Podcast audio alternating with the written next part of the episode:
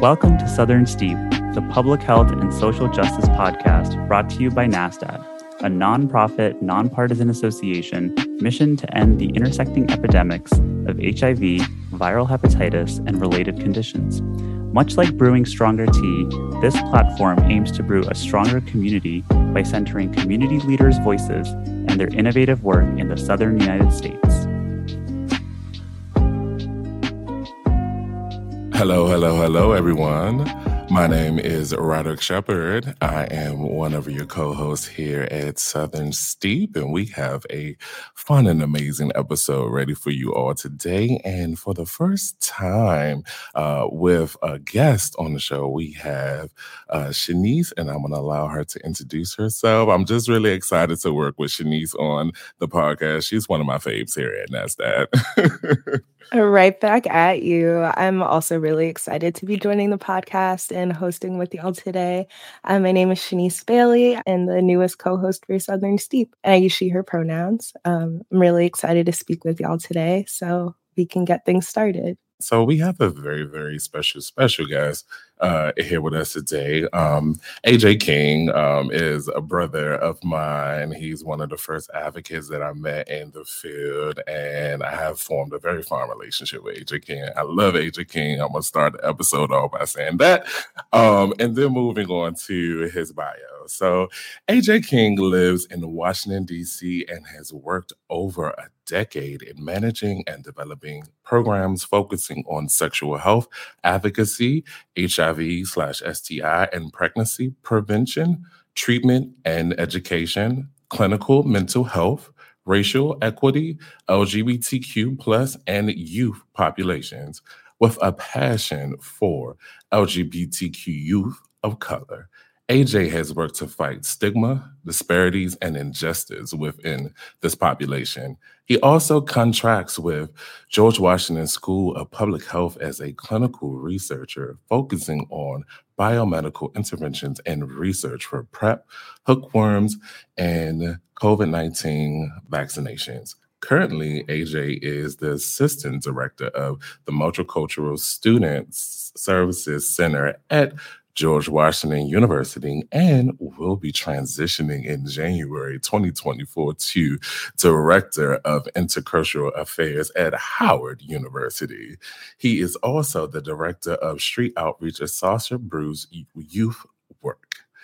AJ has independent projects focusing on substance abuse, HIV, and mental health in the community. He served as vice president of Impulse Group DC, a global HIV advocacy organization for gay men funded by AIDS Healthcare Foundation, AHF. He is also the founder and director of the 2015 Obama White House award winning theater program, Breaking Ground. Breaking Ground is a unique theater program for LGBTQ youth of color that develops a full length musical theater production based on the true life stories of the cast members addressing the unique and complex experiences of this population. AJ graduated from the University of the District of Columbia with his master's in clinical mental health and rehabilitation counseling and his bachelor's in social work.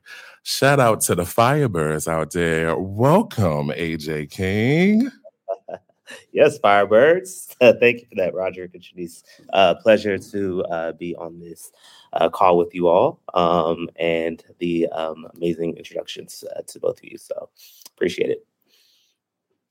Yes, yes, yes, of course. AJ, thank you for being here. I was so excited to highlight Breaking Ground on the show and let them know like what we got going on in DC in terms of being a part of the South. Um, so I wanted to loop our guests in with the check-in question this time around. So what will what would the world be without art? Ooh, a dark place.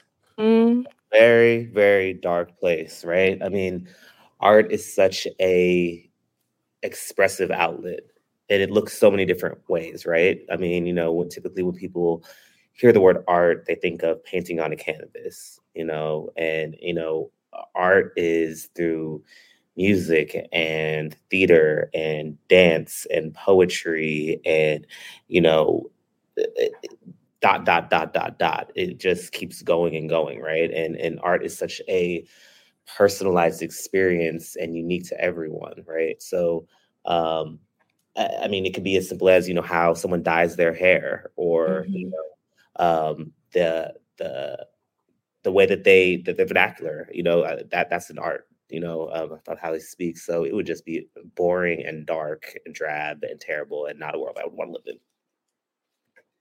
Yeah, I echo all of that. Um, I think it would just be worse. I think the world would be a worse place without art. Um, I think that our world just feels increasingly divided, and art can transcend so many of those differences. You know, it gives us a common language of expression, a medium to share our feelings, our hopes, our frustrations that we can't always express, you know, in our day to day lives. And um, you know, it just provides an outlet for our ideas, our politics, our visions for the future, and also just lets us create for the sake of creating. Um, before I worked at NASTAD, I actually what worked in the arts. I come from um, an art museum and gallery background. Um, and I firmly believe that there's a place for everyone in the arts. Like I was a stage crew girly myself, so like not a performer, but I loved making those sets. Like I've watched like you know youth just come into themselves, you know, getting really excited about learning how to do lights, you know. Um, I think it's such a vital outlet for youth, especially. And I'm really grateful for the work that you're doing, AJ, and I'm excited to learn more about it. Thank you. Of course. Mm, that was good answers, y'all. Like, how do I even follow up with that? Like, um, AJ, I love that you mentioned that art looks very different in you know different forms. Um, even like you said, it's the fashion, it's how people style their clothes, it's um, TV and the production that goes in between making movies and shows and theatrical production. Books are art. You know, like art comes in many different forms and I consider myself to be a jack of all trades, and I want to master every single last one of those in terms of the arts. I've always been drawn to the arts as like a, a person. I used to draw and enter poster contests when I was in elementary school. Um, I've been a part of choirs in church and the uh, glee club at school. Like I love the arts, so it's always been like a part of my foundation in terms of just who I am. I've always been a creative. So yeah, I, I wouldn't want to live in a world without the art. So let's get into it. And I'm gonna allow uh Shanice to get better acquainted with um AJ and you know pick his brain on a couple of things. Amazing. Thank you, Roderick. So, um, we're going to move into a section where we're talking a bit about art and advocacy. So, to start, AJ, what is your why? Can you like tell us about what drives you, what brings you to this work, what keeps you in this work? Wow. Yeah. So, when I was in elementary school, I had this love of horror movies. Like, I loved the Jason movies and Michael Myers and Freddy Krueger. And this is like six years old, right? And, you know, it, it rightfully so, my parents were a little bit concerned because I would go to recess with like a little uh, clothes hanger, acting like I was on. I know what you did last summer, chasing the kids around because I wanted to be the I wanted to be the killer in horror movies when I grew up. You know, what I'm saying, but I knew I wanted to get the arts and movies. You know, in that role, um, and you know, it was a uh, an, an opportunity for me to uh, view art, even if it was in the form of horror movies, right? Um, and find a way to incorporate myself into it. Um, you know, uh, as I mentioned before, my parents were a little bit concerned at the time, you know, like, what's that about? But, you know, uh, when I got into some theater classes in uh, middle school, uh, that's where I really got to expand my knowledge and depth around theater, around arts, just in general. Uh, you know, I had a, a very supportive uh, theater teacher um, you know, in, in, middle school. And I remember there was this improv team that uh, only the eighth graders got into when I was in seventh grade. And I was the first seventh grader to get into the improv club. And that was a big deal for me considering I went to a predominantly white middle school in, uh, you know, the middle of Fairfax, Virginia, and Herndon. Uh, you know, there weren't that many uh, people of color, uh, you know, at, for, you know, this young black boy to get into this uh, improv club was a, was a big deal and a big boost morale for me. Uh, that transitioned into high school, and uh, you know what I realized uh, going into the high school space is we would do these large scale productions like. Oklahoma and Annie and all these other productions, uh, but I wasn't getting casted in, in any of these roles because I didn't exactly fit the mold of you know any of these roles uh, still going to predominantly white high schools So um, I actually had a boyfriend at the time. I was 15 years old, and he was in a theater program called City of Peace in Washington, D.C. And it was a theater program that utilized social justice as a vehicle for social change through uh, theater. So uh, we would talk conversations around um, internalized and, and, interpersonal, institutionalized racism and sexism and classism, um, and pretty much all the isms and how it impacts uh, teenagers. And we were able to uh, utilize uh, our experiences uh, to create art and theater, uh, you know, to express and tell these stories. it was an opportunity for me to not only, you know, learn more from, you know, people from different backgrounds and experiences through a social justice lens, but about myself as well too. You know, as someone who was gay and half black, half Mexican, adopted, growing up in a white household in Virginia, I honestly felt like I was an alien. I was like, who am I? There's no one looks like me. There's no one doesn't like me. There's no one who walks like me. I'm kind of just out here, right, trying to figure things out. And it helped me uh, identify where I found some interpersonal uh, challenges, uh, you know, around race, around gender, sexuality, etc., um, and also how I may interact with other populations, right? Um, so that was a very impactful uh, time in my life uh, where I got to learn a lot about myself and through healing and change, um, and also open my eyes to the world of uh, what counseling would look like for me. So I knew at a very young age that's that's kind of a route that I wanted to go as far as social justice and advocacy. Fast forward, um, you know, I was in a uh, fellowship called CRIB, uh, which stood for Creating Responsible Intelligent Black Brothers through the NASEM conference, which is a annual HIV prevention conference in Atlanta. And I was 24 years old at the time, and I was tasked with a uh, project of developing a program specifically only for Black gay men. Uh, you know, around social justice, right? And that's all the pretty much the only parameters that we got. Um, you know, I sat and I reflected on it. You know, what can this project look like? And I thought about the impact that the City Peace program had when I was a teenager, right? Um, so I sat down, I actually met with the two directors of City of Peace. I told them about the project. They gave me some tips and tools. And then I was able to create my own curriculum that's specifically focused around Black gay men. So uh, I developed this program, this curriculum. It was a complete pet project. I did not know what I was doing. You know, it was completely volunteer based. We had zero funding, zero money. Uh, luckily, Denham, which is the center of us helping us, uh, allowed us to use, utilize their space for uh, rehearsals. Uh, you know, but when I tell you we had no money, we had no money. This is completely pro bono. We luckily there was another um, individual who was involved at Denham who uh, had a background in music, and they agreed to come on as the assistant director and musical director. Uh, you know, we, uh, we were able to reach out to someone who volunteered to be a choreographer and a stage manager at the time. It was completely just grassroots volunteer work 100% um you know we did all of our recruitment at Denim. you know all the people involved were you know agreed to be in this cast it was honestly just, you know, the cosmos working and getting the right people in the right place at that time, right? Um, again, did not know what I was doing. This was my first time with this curriculum. I did not know if it would work. I did not know who would show up. I did not have a theater in place. I did not have anything in place.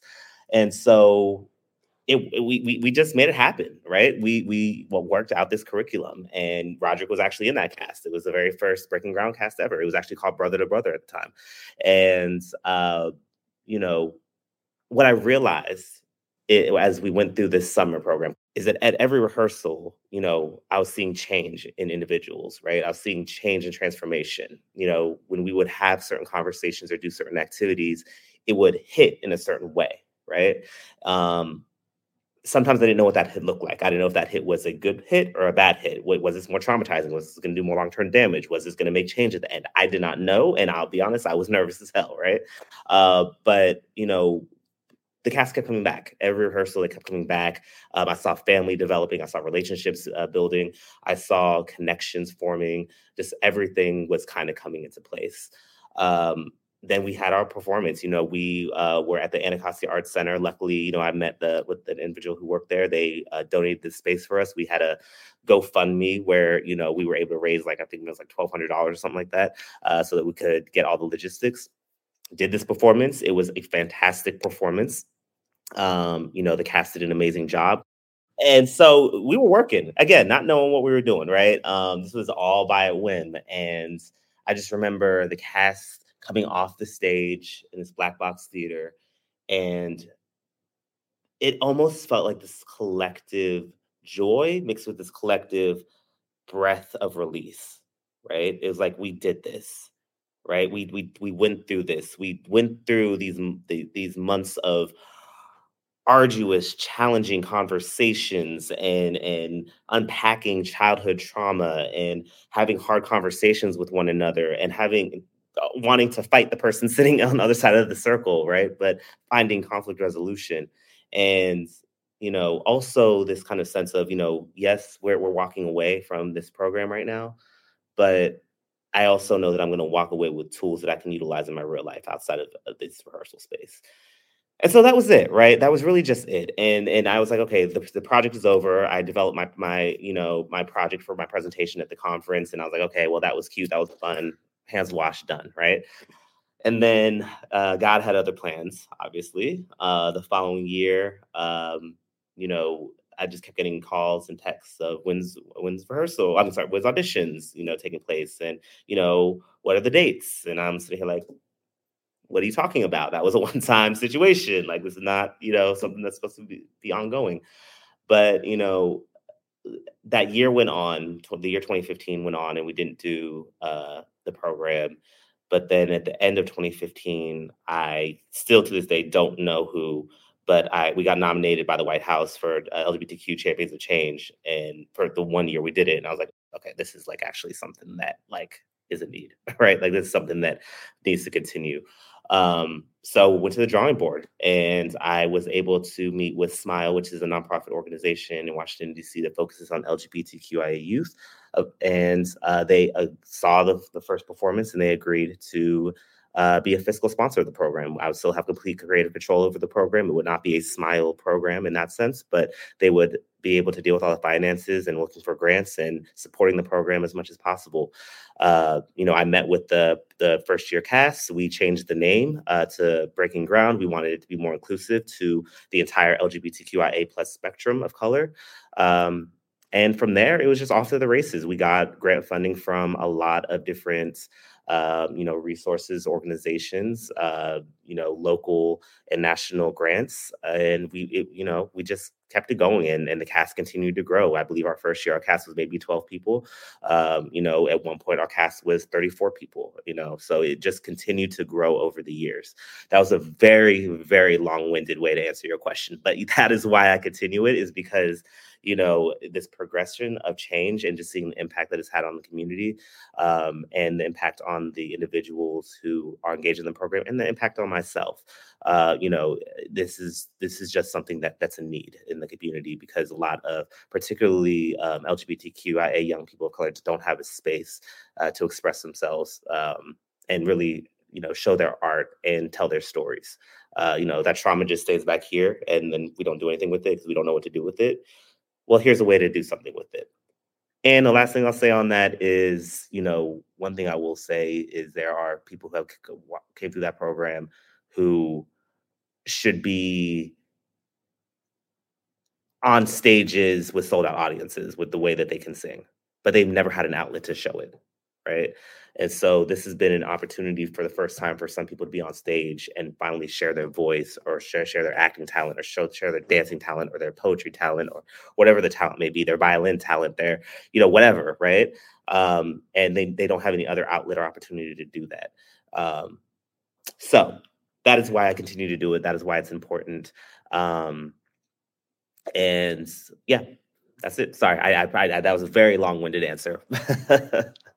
It was not long-winded, it was deeply necessary, and I love being able to hear, like, your full trajectory, like, you're so good at, like, telling your story and, you know, you just breezed through all the other questions I had for you, which I adore, but I think it's you know, the way that you described your trajectory with this program is just such a testament to the power of community and what happens when you can just surrender yourself to possibility and, you know, commit to the journey wherever it takes you. And I know that sounds a little bit woo woo, but I don't. It's not actually woo woo. You you said it all.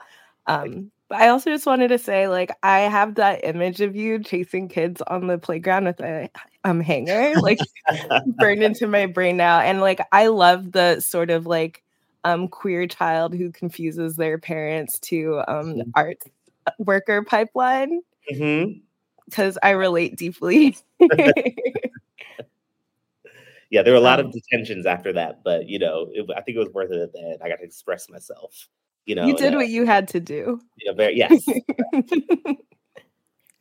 so AJ, one, we have to go on a movie date because I love horror films. Love, love, love, love, love horror films. Um, so we had to go on a movie date one. Um, and there was a couple of points you mentioned. Um, first of all, the the teacher uh, that gave you an outlet and embraced you and allowed you to be a part of the improv um, group is it's so important. I found like growing up as an artist, like I found like you know wanting to be an artist wasn't embraced in the same way that it would have been if I decided to play football or um, if I tried to to do something else. Like you know, most parents will think to enroll their kids into like football camp or basketball camp, but you know people don't think about you know children who demonstrate interest in art. And mind you, I've always been uh, you know drawing some coloring books and drawing and all of that. So you know you know parents don't often think to enroll a, a, child into artist camp. So those mentors are very important. I think about uh, my my first mentor, uh, uh,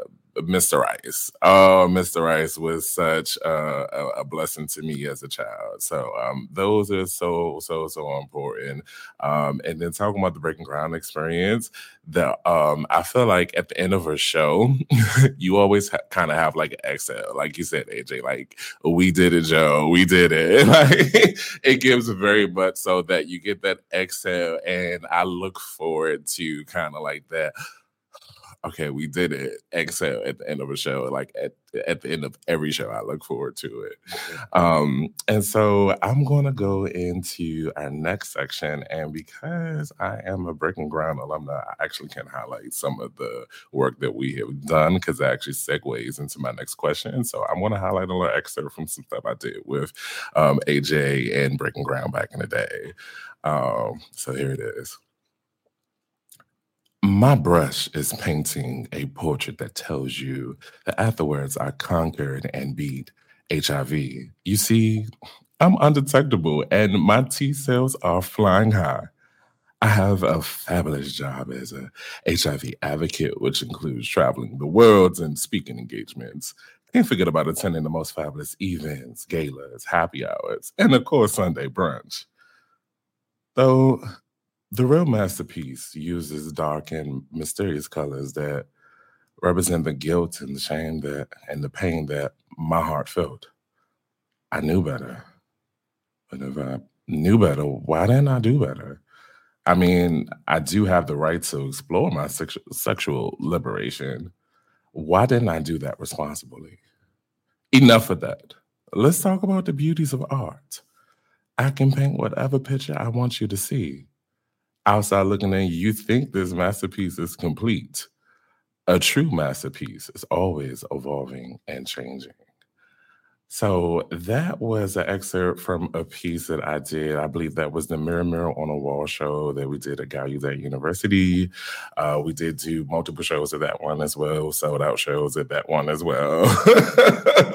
um, throwbacks. Like, listen, AJ, I've been trying to get you to do like a reunion show and do redo some of the scenes from all of the years because now Breaking Ground has like a body of work. We really do. yeah. Um, but so in that particular in that particular year, I played a HIV positive advocate um, who was navigating being an advocate in sexual health and prevention, and you know Ryan White and all of that stuff, doing the speaking engagements, and then also navigating managing their diagnosis, managing the trauma that comes along with getting a chronic um, illness diagnosis. So um, that was the character I played. And for when the advocates saw me in the community, they were like, "Oh my god, like girl, you you in my living room or something? Like you telling my life story? Like they really connected well with that piece." Um, and a part of that storyline, the character was like having a scene burnt out, like burnt out.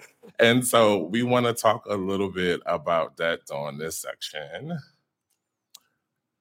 So AJ, like with the work that you do, and you know, again highlighting, connecting the piece that we did about you know the HIV advocate, like how do you prioritize self care and burnout prevention. Um, and you know, I would imagine AJ, you are an expert because you have juggled many things, and it was like times I was concerned, like you had so much going on, but now I feel like I am you in school, in work, trying to live my best collegiate life. Like I, yeah. I, identify so much more with you now that I'm also doing the social work program at UDC. Mm-hmm. But back to the question, like, how do you prevent?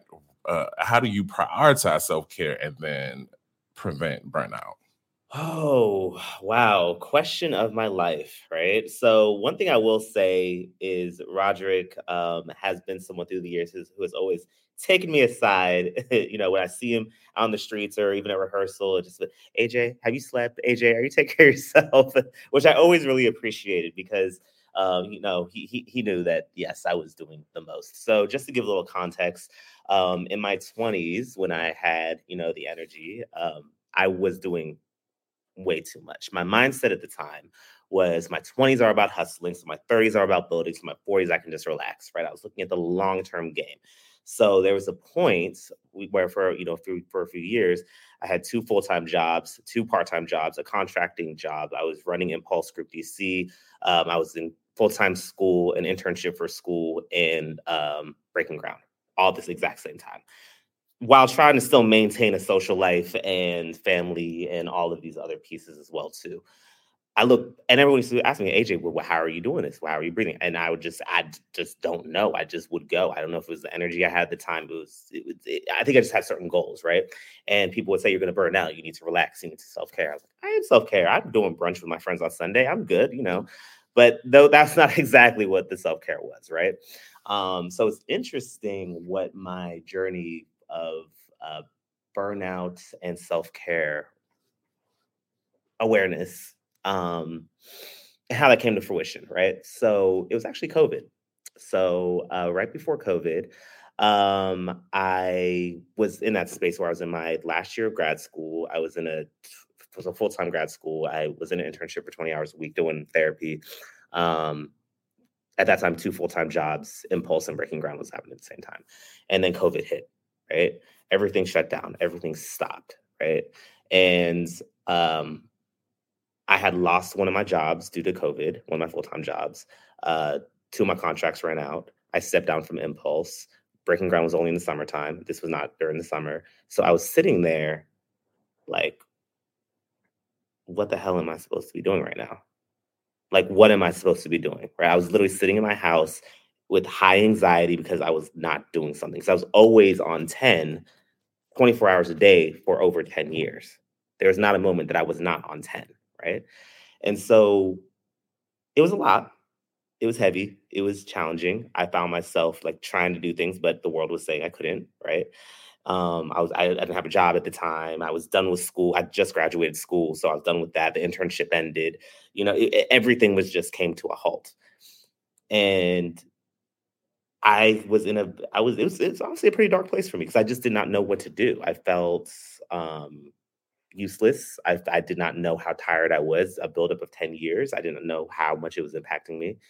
And so uh, January 2021 came around, and um, I, at the exact same time I was applying for jobs, um, the exact same week, I was offered three full time jobs and I accepted them all. Because I was so in that space that I need to get back to my regular self. So I accepted three full time jobs within the same month. I bought a puppy and I moved to a new apartment because that's what I know. That's what comfortable for me, right?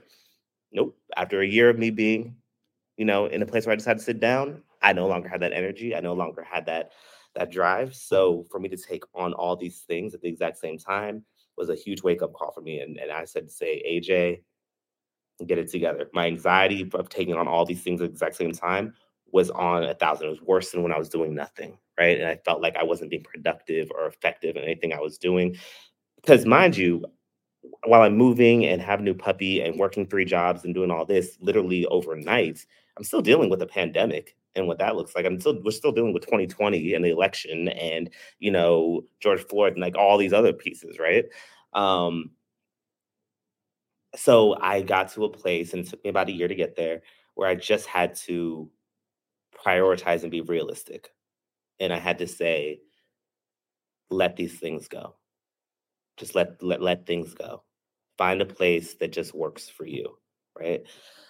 So, uh, you know, I moved. That was over and done with. You know, um, my dog, you know, the first few months are hard, but after that, you know, she's cool, chill, whatever. I let go of a contract. I let go of one of the full time jobs. I just came to a place of peace. I was able to find a way to have the two full time jobs work where it's just a Monday through Friday on a nine to five for both of them and made it work and managed it.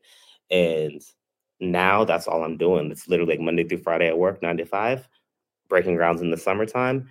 And that's all I do. And it's literally this just place of just where I can rest and just breathe and just be and and reconnect with family and friends that I've neglected over the past 10 years of my 20s where I missed birthday parties and weddings and funerals and all these major life um, uh, milestones because I had to work because I had class because I had an impulse event or dot dot dot dot dot. And so you know I'm, I'm you know reclaiming my time I guess I could say you know of uh, being able to uh, just find what peace looks like for me. So to answer your question, it wasn't so much of a intentional process for me as much. It was more so of a the world said get sit down, AJ, and then I just had to make a choice to listen to that and readjust and figure out how I'm going to make it work, right? Um, and to be honest, when I do have that free time now, I'm at home with my dog chilling. I don't want to socialize necessarily to go out to ha- all the happy hours or be at all the social events. I don't need to. Like I'm okay with just being and resting and enjoying time with my dog and catching up on my housewives and relaxing, right? Um, and I honestly have never felt better. And so first off, it brings me so much joy to hear. to hear that you're prioritizing AJ King and prioritizing what does self care look like for you because you know, listening to you talk, I, I feel like I can definitely relate to you. I think, you know, while I'm happy like your your world around you told you to sit down. but the the broader scope is, you know, in society a lot of times we're also pushed to work all the time. It's all about work, work, work, work, work, work, work. Um, you know, so you can enjoy retirement, you know, at a certain point in your life, but you need to like have some balance. That work-life balance is important. That, you know, the, the importance of the breath the importance of just being, the importance of connecting with your peers and having this that that social space and those recreational activities. Like all of that is vital part of your experience in life. We're not here just to work, work, work, work, work. Like um, and I also love that you mentioned that sometimes we need to let things go. Like, you know, sometimes I actually say, like, okay, I release whatever I'm holding on that I was not supposed to keep. Mm. it's not meant for me to hold. It's not meant for me to keep. Like sometimes mm-hmm. I have to say that out loud. Like, um, and so thank you, thank you so much for that, King. Um, and so to say that you know a big part of that that process was therapy too. My therapist kept busting up in me, AJ. Why do you need to do this? Why do you have to be part of this X, Y, and Z? How how is this thing benefiting you? What is this going to get you in the long term? And I'm I was pushing back for a long time. I was like, because I need to, because I have to, because da da da da da. Therapy got me together. I had a good one. He was a good one. so yeah, I do advocate. Mm-hmm. I feel you. It's hard to resist that voice where it's like, they need me, they need me. If I don't do it, who's gonna do it? Yep. Also, selfishly, I have a small aside. I would love to hear more about your dog. I have a little lady dog too, and I love her so much. That's my baby. I love it. I love it. Yes, and I have met Shanice's dog. She is adorable. um, all right, AJ. So let me ask you, what advice would you give to someone looking to incorporate art and storytelling into advocacy? I think that you, an individual's got to start from the place of identifying what they want their message and their advocacy to be, right? So, whatever the advocacy looks like, whether it's for homeless populations, individuals living with HIV, uh, victims of domestic violence, whatever the advocacy piece is that you're looking at, you want to do you want things on a more macro level where you know we're talking about this community just in general? Are we talking about a very specific community or nuance within the community? Um, so once you kind of identify that that little bullseye of what you want to focus on, from there, my advice is to be free because if we're talking about art art can look so many different ways right? Art can look like you know if you want it to be a fashion show if you want it to be a theater production if you want it to be an open mic cool. Let people decide what that art looks like for them. As long as you kind of have that piece around that bullet point of what you want it to look like. Um, you know when i was with impulse group dc we had a uh, there were four pillars that we focused on mental health, racial equity, HIV, and substance use. And, you know, we were very intentional with every event to make sure that it was new and innovative in a way that things had never been done or seen before. So we did, you know, like around crystal meth, um, you know, addiction within our community, we were able to find um, a director who created a whole documentary uh, around uh, the crystal meth crystal meth epidemic in uh, black gay communities and just rented out a whole theater and just showed the movie and you know it was free tickets and free popcorn and you know there was a talk back afterwards. And it was a way to have entertainment and art as a vehicle to address crystal meth addiction. Uh, we then we did a boat cruise you know that was focused on sexual health you know and hiv and, and testing and prep and you know there's like you know different ways to uh, make advocacy fun I mean, I think, you know, when people think of advocacy, they think of, you know, just sitting in a support group or looking at data and statistics. But there's ways to make it fun. There's ways to make it innovative. There's ways to, you know, get people involved and wanting to, you know, feel like they're seen within that and utilize their talents to push that advocacy message as well, too. So be free. Find out what you want your focal point is and be free around that. I love, love, love all of that. And I totally agree, AJ. It's definitely important to discuss like what is the mission, what is the vision, what is the purpose, and then you can kind of base your activities based upon that. And mm-hmm. then I love that you mentioned making advocacy fun because sometimes it's not fun. it's it's really not. So you know, as of lately, I have been so intentional about celebrating joys and victories and you know different things like that. So I would definitely agree. Like you know, make advocacy fun, and then you know in terms of what you do for your advocacy, do what you enjoy. Mm. I've been intentional about, you know, exploring what does advocacy look like and doing things that I enjoy. Mm-hmm. All right. So I'm going to pass it over to Shanice for our closing questions. It's very bittersweet because I've really enjoyed this time with you, AJ. Like, I'm like, I want to be your friend. So, for our first closing question, what do you love about the South? Oh wow. Okay. So you know, so it's interesting because every time that people say DC is the South, I'm like, are we though? But you know, we are, right? So, um, you know, I think that it's the South is so diverse in culture and so diverse in, um, you know, food and and uh, you know, uh, the way people the dialects and traditions and you know i here in dc you know what i love about dc specifically is that we have this is such a transient city but we have such progressive values morals. We have a lot of opportunity uh, to um, you know, get access to resources, government resources, and and advocacy, and like just all, just everything, right?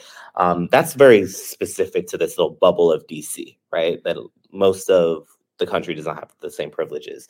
When we look at the South, uh, like where my family's from, so all my family's in Florida, uh, which you know, there's a lot of uh, stuff around Florida that that we hear about um, in the news. I think that there's just this sense of camaraderie and family values and uh, connection and uh, protection for loved ones that's in the South that I see, right? DC, we're a little bit more north, so we're a little bit more disconnected, kind of every man for himself. Um, I see in the South, I see, you know, with my family in, in, you know Texas and Georgia as well too. Like it's very much about this is my family. We we eat together, we roll together, we protect each other. We're very welcoming to the neighbor. We want to be that individual that has a Southern hospitality, and most importantly, child, they can cook down there. That food in the South, whew, it's the good stuff. From someone who can't cook, Roger will tell you I'm I I I I specialize in Cheerios. That is my, you know, number one menu item. Um, going down to the South, I always eat good. So, uh, especially, and that's not only just home cooked meals, got to have a Waffle House. So, Um, you know, I think that just the South, I think culturally, um, is I've, I've always been very attracted to it. You know, even personally, I've always dated every. If you look at my dating history, every man I've dated has been from the South, and typically like country South, like country country South. So, um, yeah, I just love it. I love I love the South. And I love that. Um, I really I don't cook either. I'm a microwave chef, microwave and air fryer. Um, you touched on this a little bit already, but um, I would love to hear more about what you want to see for your for the South. So, um, what do you want to see for the South? Like your vision, your hopes? Yeah. Oh, that's loaded. Um, so I what what I named earlier, you know, is DC. We're in this bit of a bubble, this progressive bubble, right? And we see this influx of individuals who live in the South moving to DC, trying to attain DC resources, rightfully so. Um, and I just I just want better policies, better advocacy, more support for marginalized populations in the South, you know, for people of color, for women, for LGBTQIA populations, for undocumented individuals. The list goes on and on and on. I think that, you know, it's all rooted in our historical relationship with the South. And we're, we are, are not breaking from that for whatever reason. Uh, you know, if you, if you want some sense of support and you're from a more uh, uh, marginalized populations, you're forced to go to a major city. You have to go to Atlanta. You have to go to Houston. You have to go to Miami, right?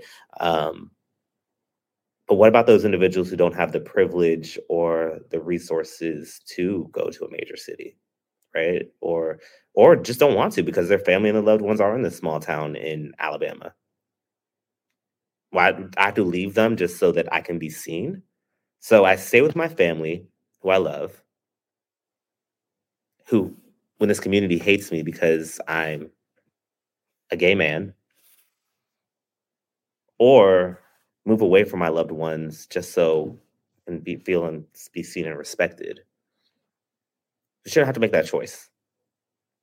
Shouldn't have to make that choice. So I just want better legislation, protections, and support for marginalized populations in the South, just in general. Thank you, AJ. Um, and for our next question, um, how can people get in touch with you and your programs? Mm, great. So um, the best way to contact me is through email. Um, it's alexanderking31489 at gmail.com. I can put that in the chat as well too. Um, and you know, if you are a young person living in the DC metropolitan area up to the age of 30 and you're LGBTQIA of color and you want to join the Breaking Ground cast, um, our 2024 year will do auditions in May. Uh, so feel free to reach out. If you are someone who wants to donate to the program or support it in any type of capacity, please reach out. Uh, we are actually going to be in our 10th year anniversary next year. Uh, we have big goals, so we're trying to make happen. Ideally, we are going to be at the Kennedy Center next year. It's not set in stone, but we got to have those resources for that. Uh, so if you want to donate uh, or support in any capacity to make this happen, to really support, um, you know, this 10 year anniversary, that would be amazing. Um, or if you just have questions, feel free to reach out. Um, you know, I'm, I'm, always available to, to chat and talk about uh, not only the program, but uh, hear about the work that um, that they're doing as well too, and see if there's possible for collaboration. Beautiful. Thank you so much. And I have one more question. Circling back to your expertise and your passions, is there any art that you're excited about right now? Is there anything that you're working on that you'd like to talk about? The production that we had this year um, for Breaking Ground, we had in September, um, was really proud of the work that the cast did. Um, that was, you know, it was very powerful stories that they told and, and very impactful as well too. Uh, very brave, uh, very brave individuals. You know, from talking about literal debilitating chronic medical conditions that they decided to put on stage to, you know, uh, you know challenges around intimacy and relationships due to sexual abuse as childhood like anything that you know people don't like to talk about or expose they put it in front of you know 250 people on stage thank you so much um, i'm going to pass things back over to roderick Thank you. Uh, AJ. Oh, this was such an honor and pleasure to be in the space with you. Uh, shout out to uh, Breaking Ground alumni. Also, I do know that the content is available on YouTube. Yeah, I can send shoot you to the YouTube uh, channel. It has all of the shows up through last year's show. Okay, okay, perfect, perfect. Well, again, thank you so much for joining us, AJ King. We thank y'all so much. I really appreciate this. It's been an absolute joy to spend this time with you.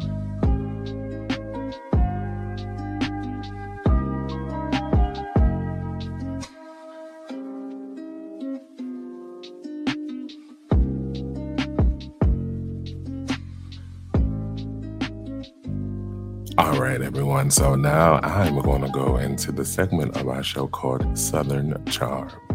So I wanted to highlight um, Breaking Ground's physical sponsor, SMYAL. So, SMYAL stands for Supporting and Mentoring Youth Advocates and Leaders. SMYAL supports and empowers lesbian, gay, bisexual, transgender, and questioning LGBTQ youth in Washington, D.C. metropolitan region.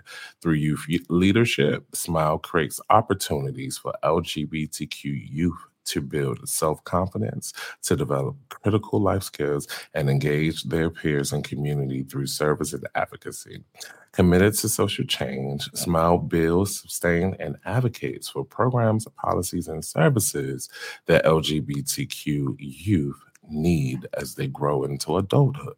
SMYAL offers a variety of services for LGBTQ youth, like housing, mental health, sexual health, scholarships, and more. Um, so shout out to Breaking Ground, shout out to SMYAL for all the amazing work that they're doing with youth um, in DC. Um, like uh, the famous Whitney Houston, uh, our beloved Whitney Houston, um, I do believe that the children are, are our future. So um, yeah, so we're to go ahead and close it on out. Um, so again, thank you to AJ King for joining us and been an amazing um, guest on the show. Shanice, this was wonderful to do this with you. Like I was really excited to co-host the show with you. So I'm going to go ahead and sign off. So uh, my name is Roderick Shepard. And I'm Shanice Bailey. And thank you for listening to Southern Steep. We'll see y'all next time.